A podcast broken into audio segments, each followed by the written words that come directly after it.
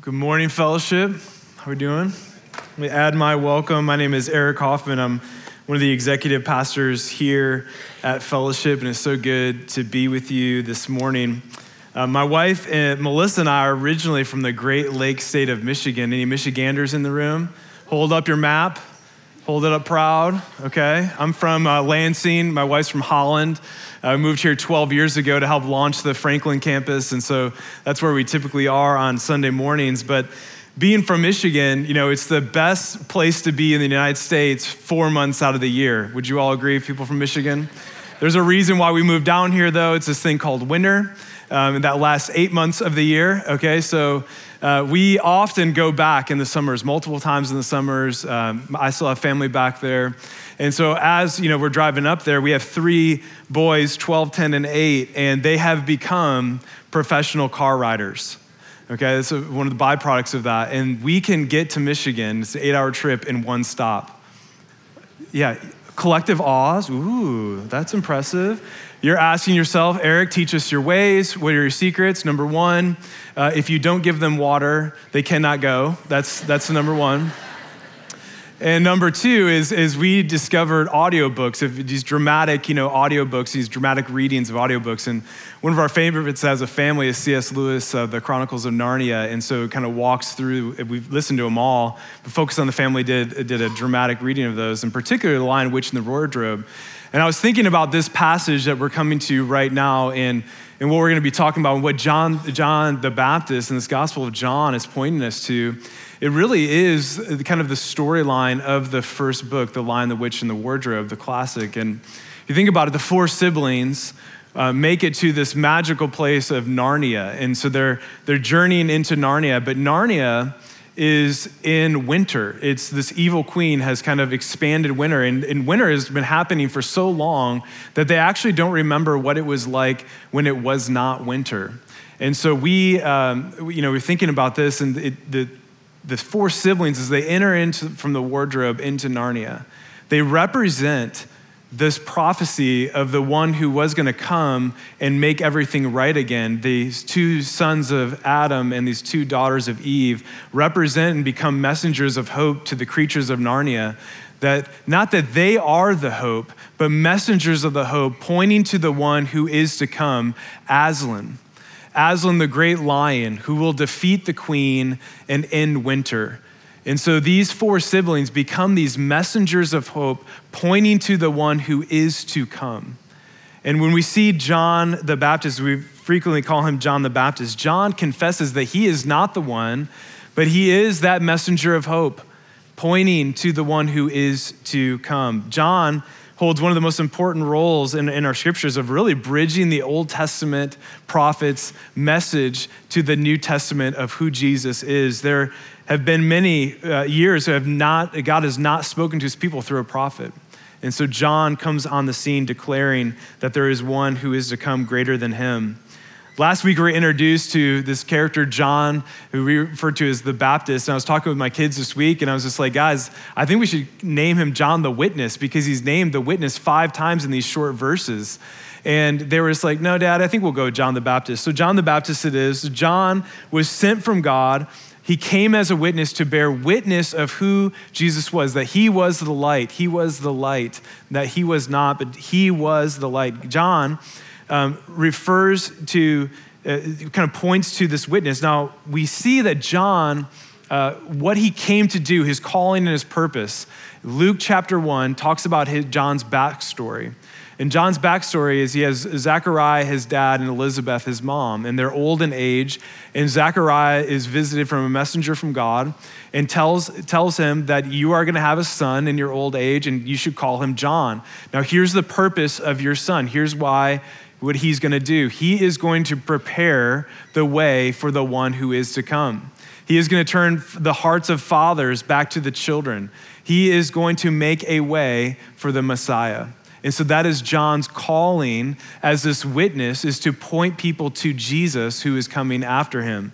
And in the same way, John is one of the first witnesses of who Jesus is. In the same way, we are to model after how John is a witness. That we are to have the same purpose and the same calling as a witness that John has, and to point people to Jesus, to help prepare people's hearts that they would see the revealed Son of God and put their faith in him and follow him.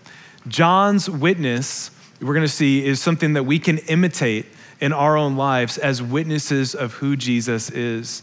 And so that's what we're to discover today that we can help prepare the way of the Lord and point people to Jesus. So let's begin by walking through this text together. If you want to turn in your Bibles, your booklets to John chapter 1, verse 19, where Will has just read.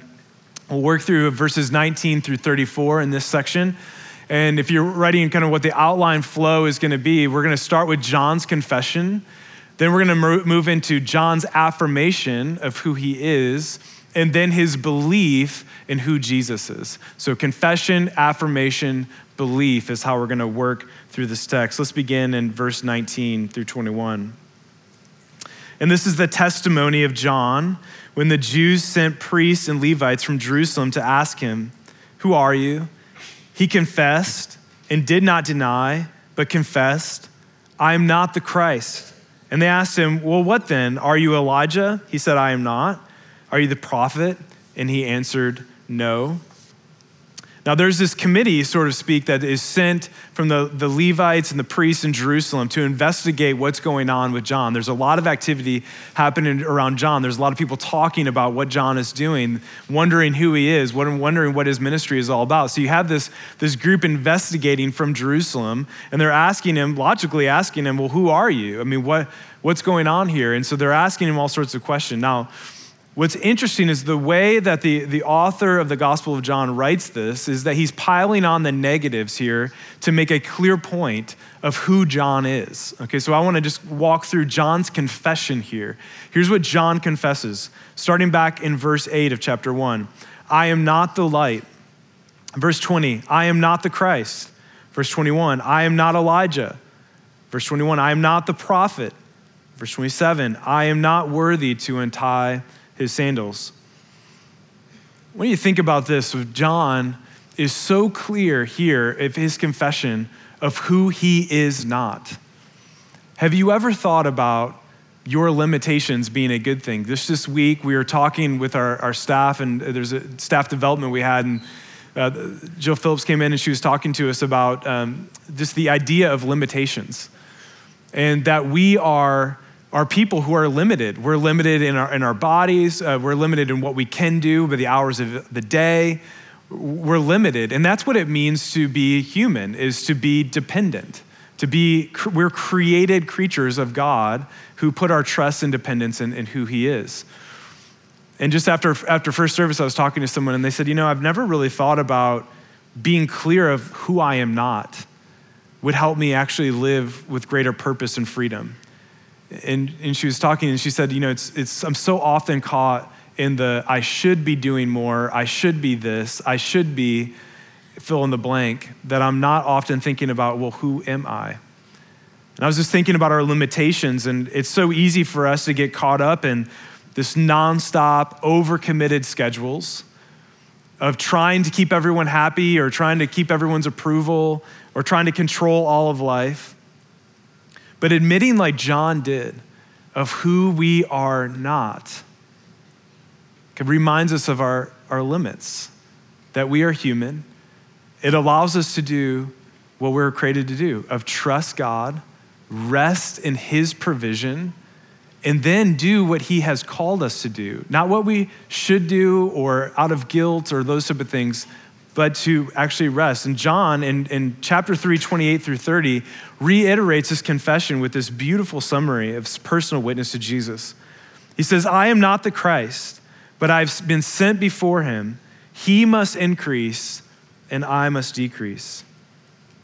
Now, this is where John's clarity of who he is not moves into his clarity of who he is.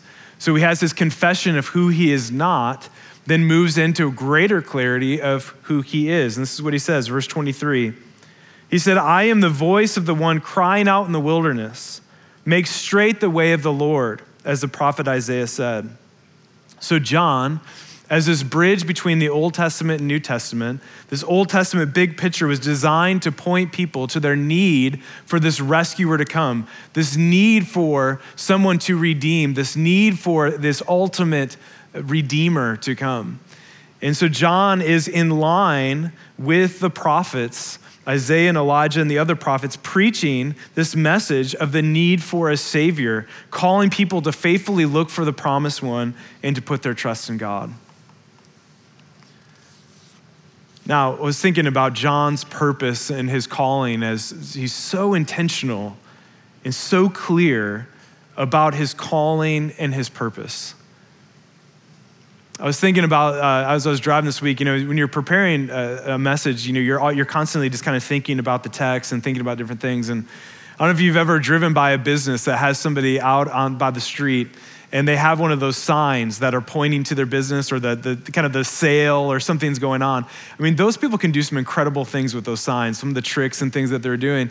And I was thinking about I was thinking about John and his purpose. He is clearly a, a signpost pointing to the Redeemer. He is clearly saying, I am not the place that you come for redemption. I am not the one who's going to bring the redemption, but there is one. I am a bearer of good news pointing to where you need to go.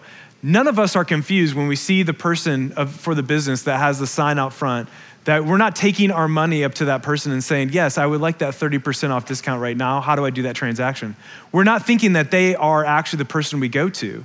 They're clearly the person pointing to the good news that there is a sale or something going on and that there, there is some place that we need to go. And that's what John is so clear on his role and his purpose. He's a signpost pointing to who Jesus is.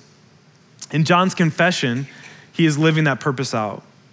Now, if we look at verses 24 through 29, that same, those same people came in to investigate are asking these questions. And based on John's confession, they're saying, if you are not the Christ, if you are not Elijah or the prophet, then why are you baptizing? What are you doing out here? What's your, what's your plan? John was sent and commissioned by God to the Jewish people to baptize.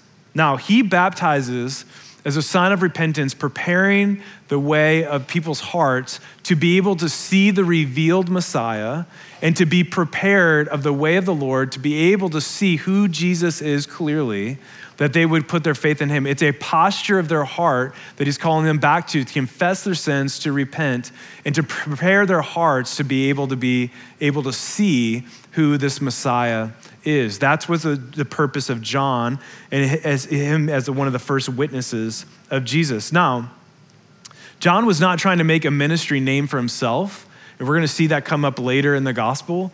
That there, there's some that are like, are, are you not upset that Jesus and his, eh, that his disciples are baptizing? And he's, he's clear on what he's called to do. No, he is a witness pointing to who Jesus is, the one to come. Now, in the same way that John, with his purpose, that he would be coming in the spirit of power of Elijah, pointing people to and preparing the hearts for the people, he's a witness. He's called a witness five times in this, in this short little section of where we're learning about John.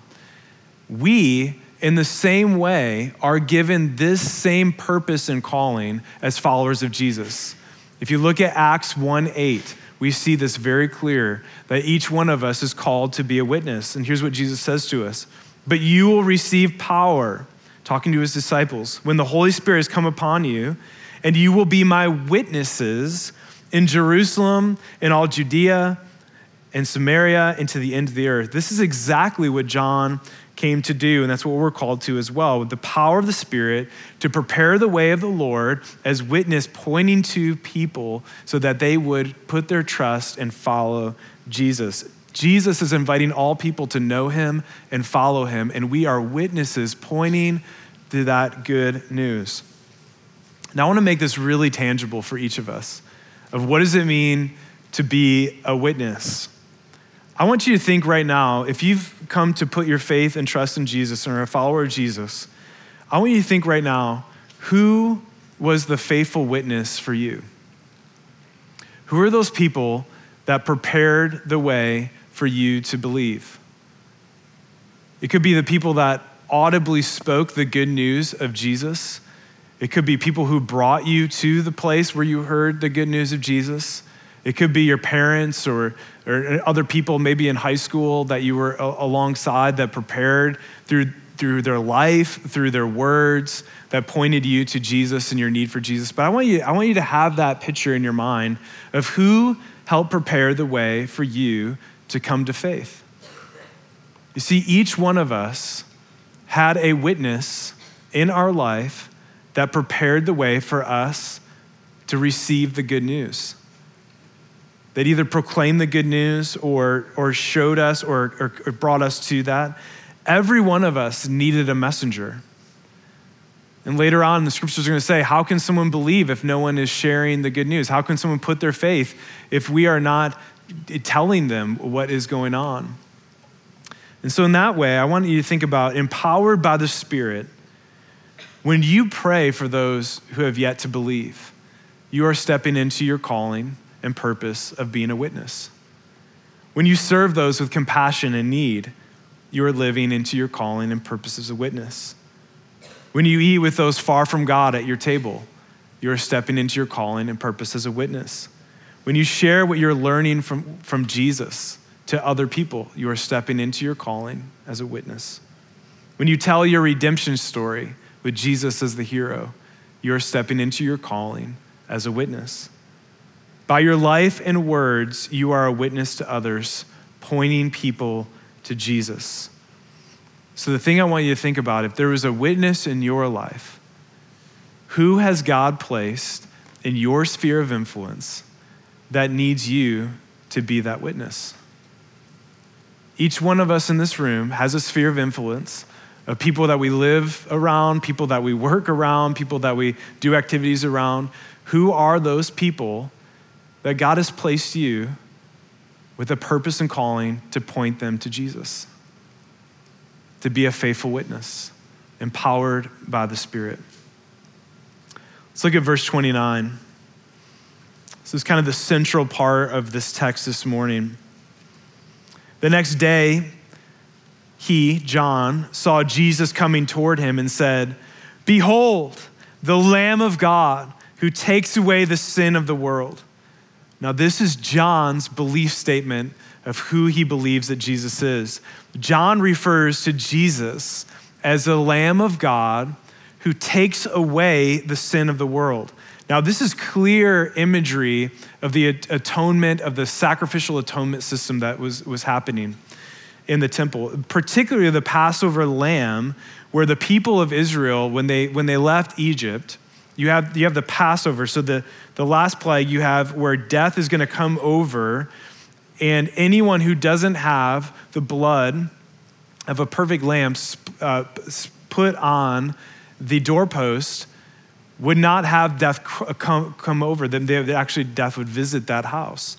So the lamb's blood was actually a substitutionary uh, atonement for that household. It covered that household, and death would pass over that house. Now, I want you to think about this.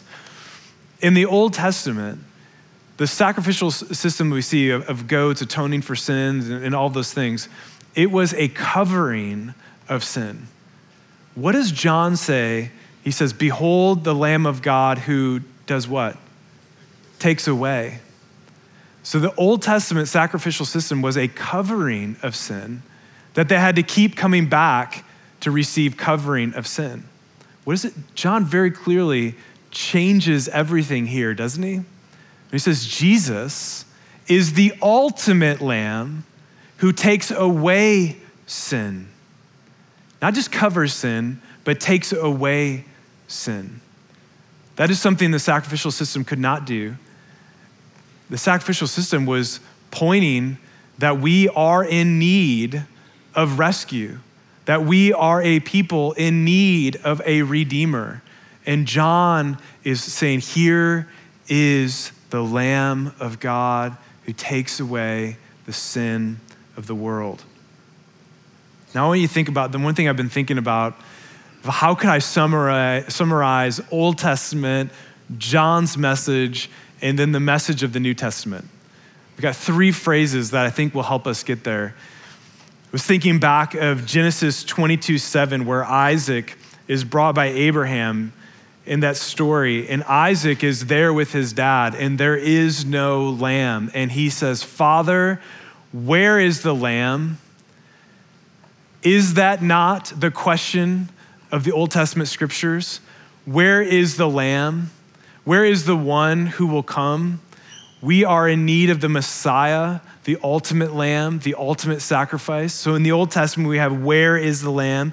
Here you have John declaring, seeing Jesus and declaring, Here, behold, the Lamb of God who takes away the sin of the world.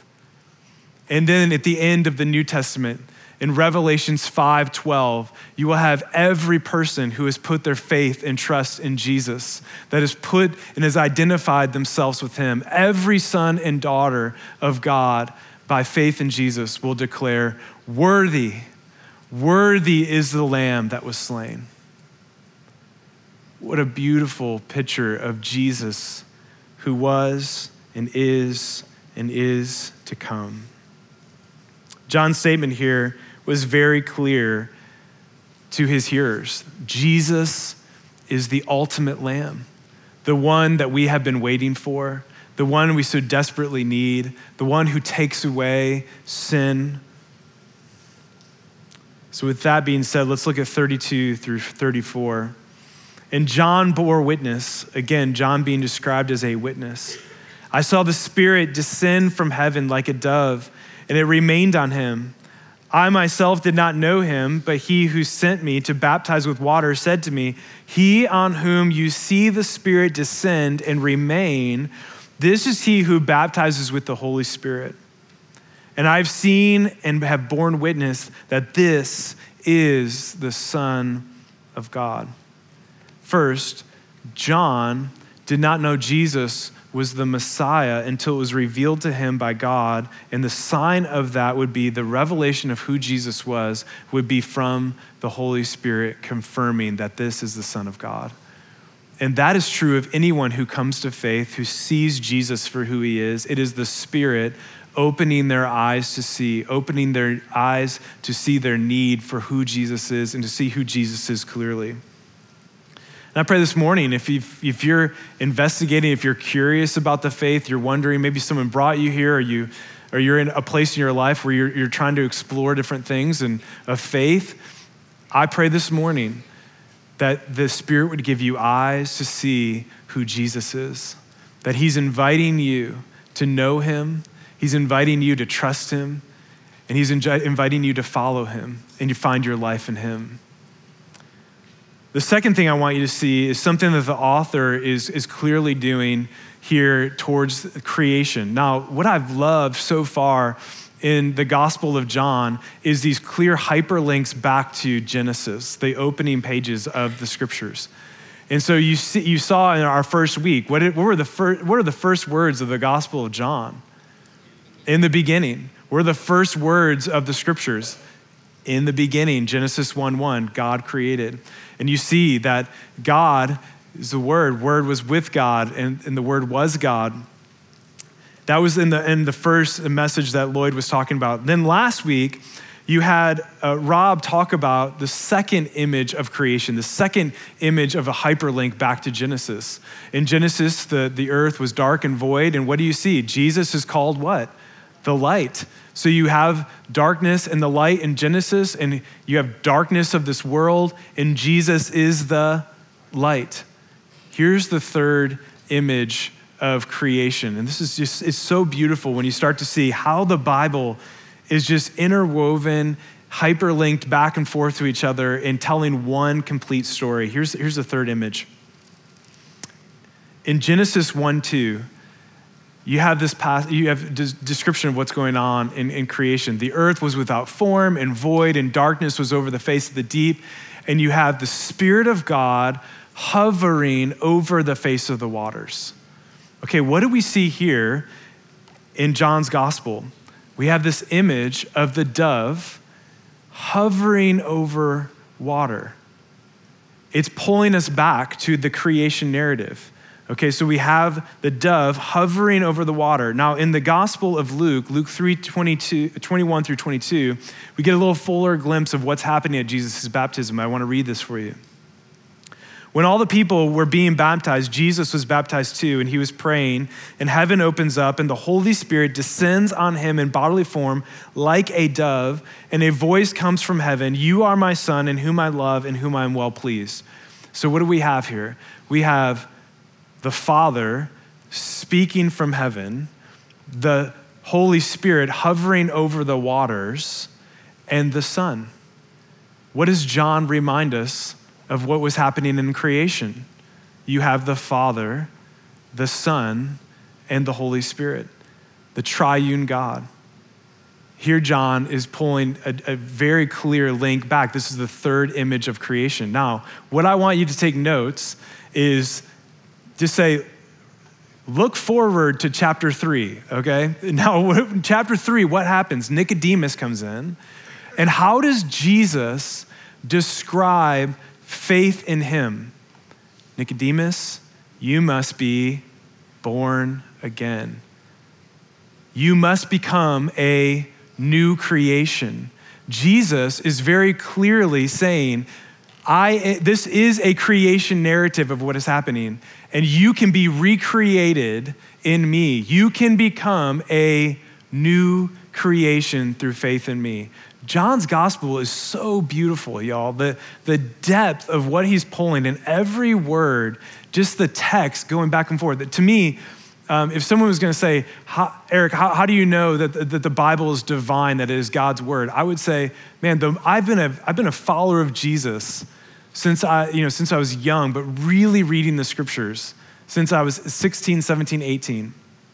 Guys, the, um, the depth and beauty of the scriptures continues to get more beautiful and more deep and more, more profound of how interwoven and connected this is over generations of, of people telling one connected story pointing to Jesus. To me, it's, I mean, I'm, I looked at this this week and I was like, God, thank you for your word how beautiful it is, how interwoven and connected it is. This isn't like the Old Testament and the New Testament are separate. It's, it's interwoven and connected, telling the one story of, of this. It's beautiful. Thank you. I'm going to go the rest of my life still drilling down on these things, and it's just going to get more profound, more beautiful. I, I think we're just scratching the surface. And uh, John's gospel is so how he how this is written just points to this beauty, beautiful imagery of being recreated. It's a creation narrative saying, be recreated in Jesus. We're to be linking these moments together. Through Jesus, the Son of God, sent from the Father, you can be reborn. Now, here's the question that many of you are, are, are probably thinking okay, if, if John the Baptist came and his baptism was for repentance, then why was Jesus baptized? Was anyone thinking that? Why, if Jesus was is sinless, why, why is Jesus being baptized? Now, read many, many commentaries and uh, a lot of theologians like have, have perspectives on this, but I think the one that I think is most clear and compelling that I, I want to present to you today is, is why Jesus was baptized. And, here, and here's what it is. John's bapti- baptism was, was baptizing with water as a sign of repentance to provide the Jewish people an opportunity to prepare their hearts as, as a confession of sins and a need for the one who is to come, to prepare for the one who is to come. Now, John, uh, the Baptist, reminds us in, in Matthew 3.14, in, in Matthew's gospel, Jesus is going to come to the baptism, and John the Baptist is going to say to Jesus, No, no, no, you should be the one baptizing me. Do you remember that story? So, John is very clearly saying, No, Jesus, you don't need this baptism. I'm the one who should be baptized by you. Jesus is sinless, he's perfect. So, why is he getting baptized? I believe it's this John was baptizing for repentance.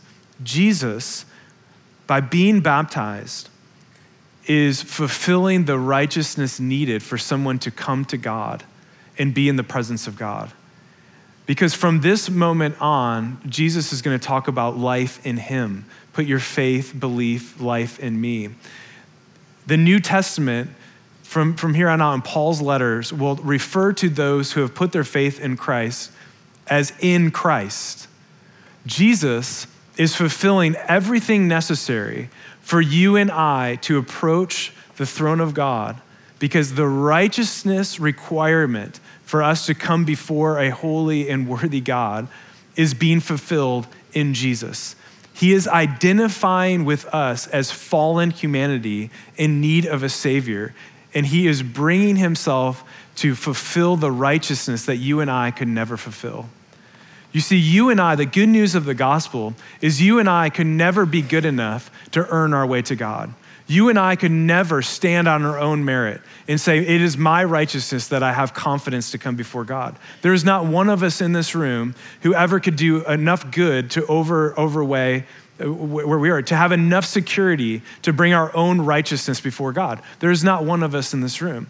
But the good news of the gospel of Jesus is this that Jesus takes on flesh, sent from God, to become like us, that he fulfills the righteous covenant of his perfect life, of his righteousness. So now people that put their faith in Jesus are now what? Covered with his righteousness. So when we come before God, we're not saying, God, I'm here because of my righteousness. I've done, I've done all these good works. Look at what I've done. No, we're saying, I am here only because the righteousness of Jesus covers me.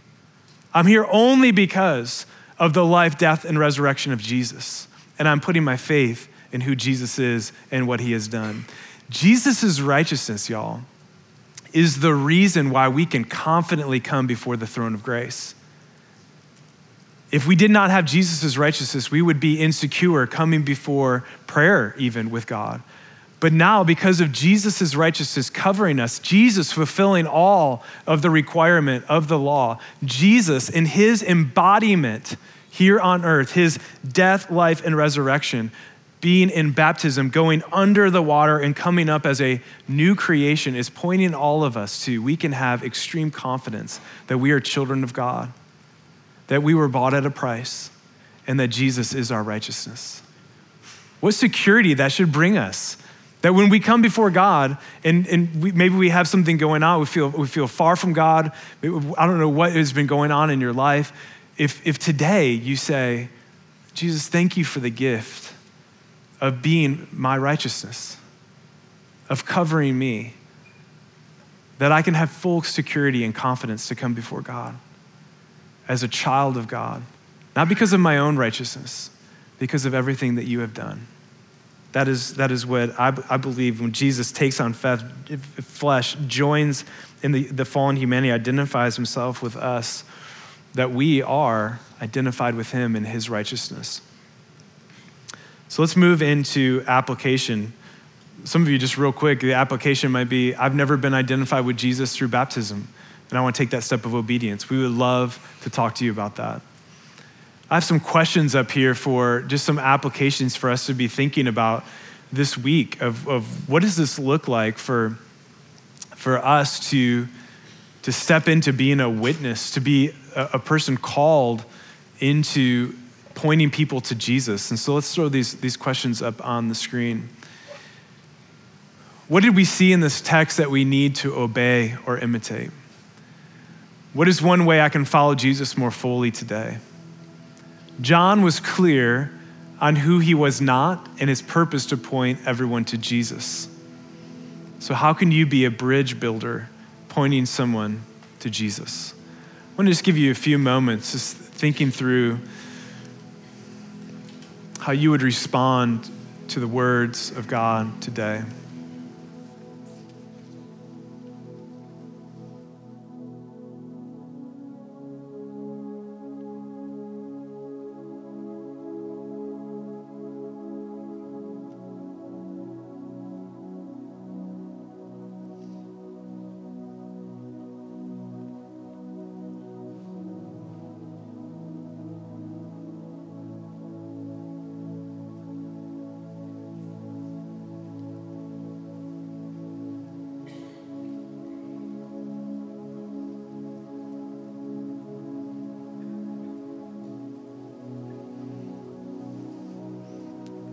As we walk through the Gospel of John, the reason why we're walking through the Gospel of John is that we would discover for each one of us what it means to follow Jesus with our whole heart.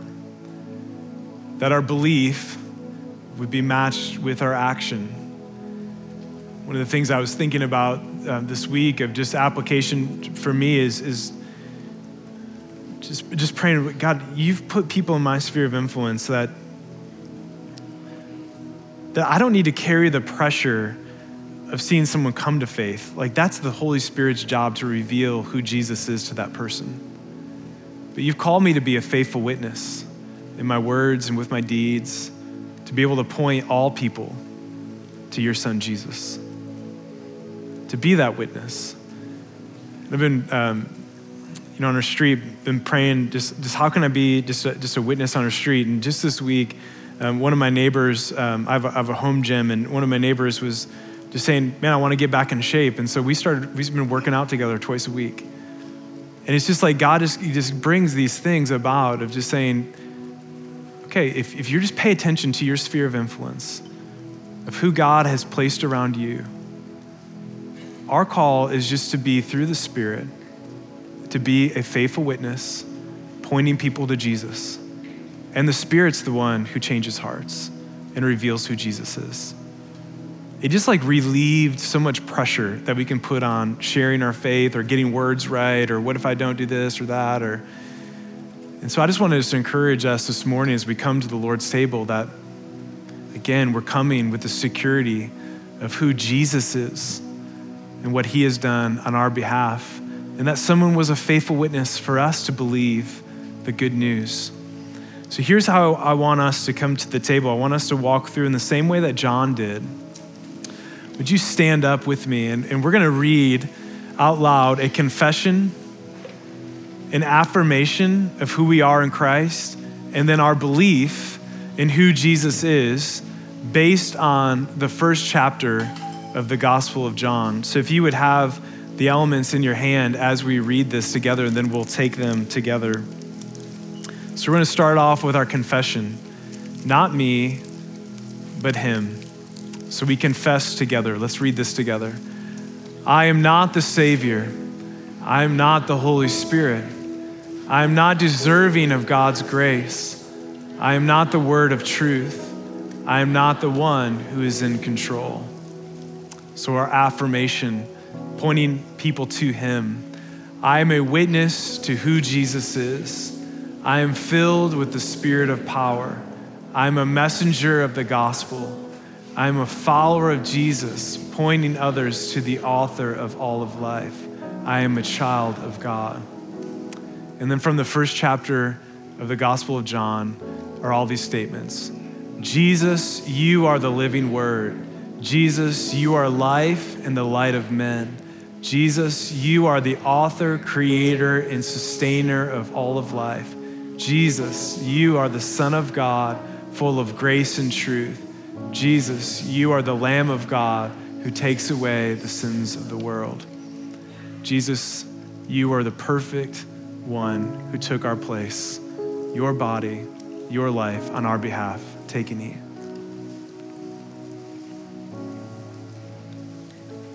And Jesus, you are the Lamb of God who takes away the sin of the world. And we remember that and put our faith in you today. Take and drink.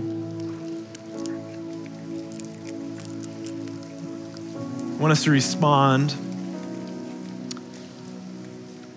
John had the revelation of who Jesus was. And us, as, as people who have put their faith in Jesus, we one day will join with all of the people from all of time who have put their faith and trust in the one who is to come, Jesus, declaring, Worthy, worthy, worthy is the Lamb who was slain. So let's take this and sing in response.